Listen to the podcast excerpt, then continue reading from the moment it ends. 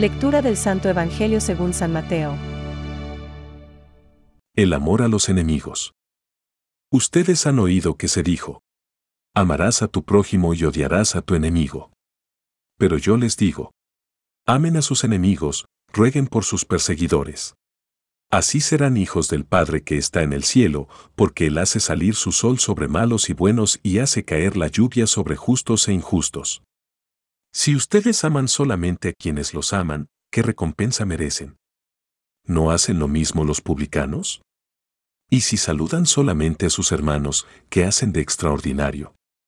¿No hacen lo mismo los paganos? Por lo tanto, sean perfectos como es perfecto el Padre que está en el cielo. Es palabra de Dios. Te alabamos, Señor. Reflexión. Sed perfectos como es perfecto vuestro Padre Celestial. Hoy, Cristo nos invita a amar.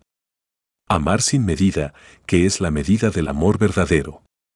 Dios es amor, que hace salir su sol sobre malos y buenos, y llover sobre justos e injustos.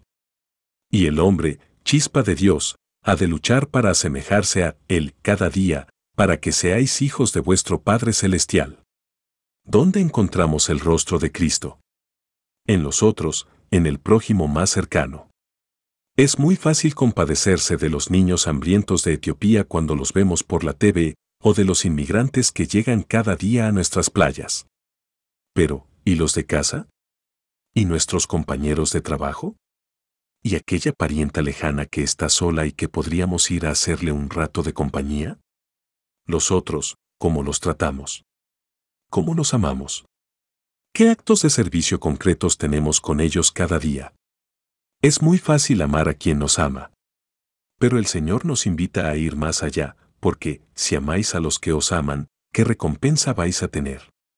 Amar a nuestros enemigos. Amar a aquellas personas que sabemos, con certeza, que nunca nos devolverán ni el afecto, ni la sonrisa, ni aquel favor. Sencillamente porque nos ignoran. El cristiano, todo cristiano, no puede amar de manera interesada. No ha de dar un trozo de pan, una limosna al del semáforo. Se ha de dar el mismo.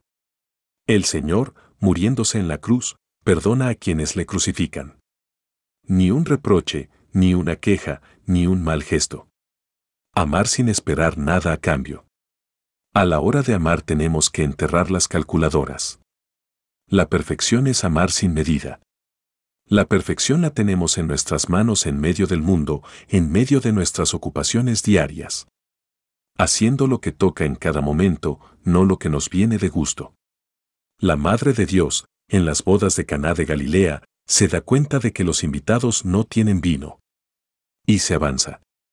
Y le pide al Señor que haga el milagro. Pidámosle hoy el milagro de saberlo descubrir en las necesidades de los otros. Pensamientos para el Evangelio de hoy. El amor basta por sí solo. No requiere otro motivo fuera de él mismo, ni tampoco ningún provecho. Su fruto consiste en su misma práctica. Amo porque amo. San Bernardo. ¿Por qué Jesús pide amar a los propios enemigos, o sea, un amor que excede a la capacidad humana?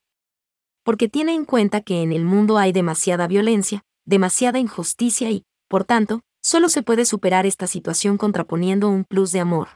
Benedicto XVI.